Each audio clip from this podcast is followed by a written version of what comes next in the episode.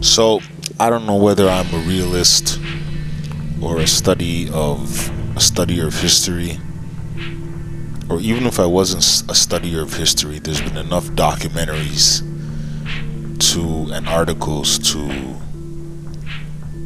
highlight this. So I got into a group video call with you know different black people.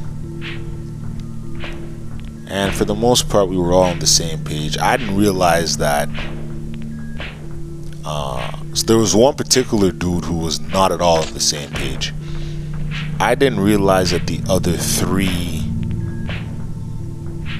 were also not on the same page. But for the sake of debate, you let people talk. And um, I was just like, this is weird. Because I was invited by the host. The host is someone I know. And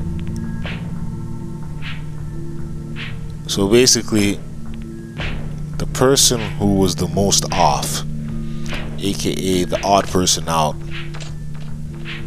was preaching some stuff like, you know, essentially, we have to be black nationalists and focus on our own, which is true because all other ethnic groups focus on their own first. And then it went into like having our own spaces within North America.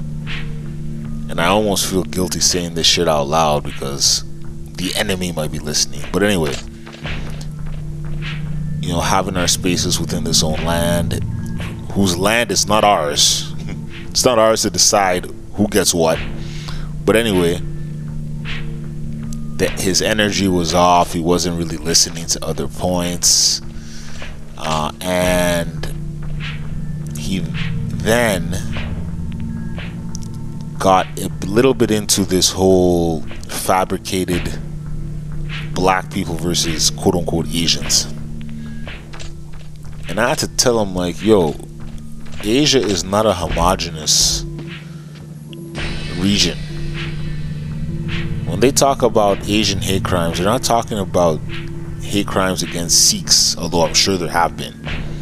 But in this current context, they're not talking about Sikhs or or Nepalese or you know some of the stands or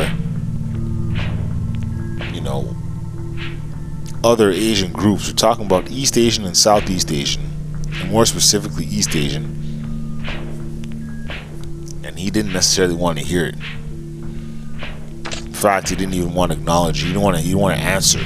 So I was like, okay, you have a very limited, comprehensive view. Your view of Asia is what you see on the news. Now, he eventually leaves to supposedly go DJ, and once he's gone, another video chat happens in which all three of us were kind of agreeing that yo, this this guy is is on something else. He is on something else. And there was one other person there who whose philosophy is such that they do agree with yo black people as a whole need to start focusing on self and carving out spaces for themselves in order to progress financially, which is true. But that, and I was like, I'm in agreement with what you're saying. But that person wasn't coming off like, yo, um, Asians are the enemy or any of this bullshit. And on top of that, what, and I'm not talking about her now, but on top of that, what happens historically whenever there's a large population of black people within a certain municipality? I'm just gonna say I'm I'm gonna throw the name out Move. If you don't know who Move is, Google them. If you don't know about any of the race riots the dozens and dozens, if not hundreds, of race riots in the U.S. And I think to some extent Canada too. Read up on them. You can only go so far before the majority of hateful people destroy your shit. And I don't know whether he got it. I don't know whether it's his age. Somebody asked actually after he was gone, like, how old is this guy? I just burst out laughing. I'm like, yeah. sounds like a lot of reading of articles and watching documentaries, but not really framing it in the context of what actually happened in reality and in history. But best of luck to him, I guess. But my point is, yo, Africa ain't homogenous. Europe ain't homogenous. South America is not homogenous. Uh, Oceania is not homogenous. You know, North America isn't homogenous.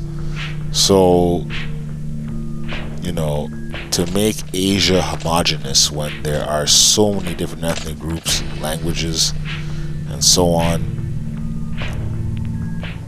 you know, okay, sure, there was uh, a Filipino dude who got sliced I don't know if there was a Nepalese person who got attacked too, but they are really focusing on East Asian and Southeast Asian, and almost emphasis on East Asian. And this guy's using it as a way to like incorporate everybody from Asia, like Sikhs are also the targets when they're not. So I don't know. Some people, some people are so far gone removed in their nationalism and their I even said, I said, I'm like, yo, this city, everybody's around everybody. Then he tried to dismiss it, and I'm like, yo, everybody's around everybody. If I'm around everybody, then you can guarantee that hundreds of thousands, if not millions, of people in North America are around everybody. It's not, it's not rocket science. It's not that far off from reality. It's just the way it is. You don't have to like it, but that's the way it is. So it'll be interesting to see how far he goes with this philosophy he has. I think a lot of it is talk and theory. And forget theory, it's mostly just talk. they talk about this, we talk about that, we talk about isolating ourselves, we talk about this, that, and the third, and in the end, nothing happens. You're still paying taxes. You're still working for whatever white boss you got. You're still working at McDonald's. You're still paying. Ta- I already said paying taxes, but you're still participating in a system by which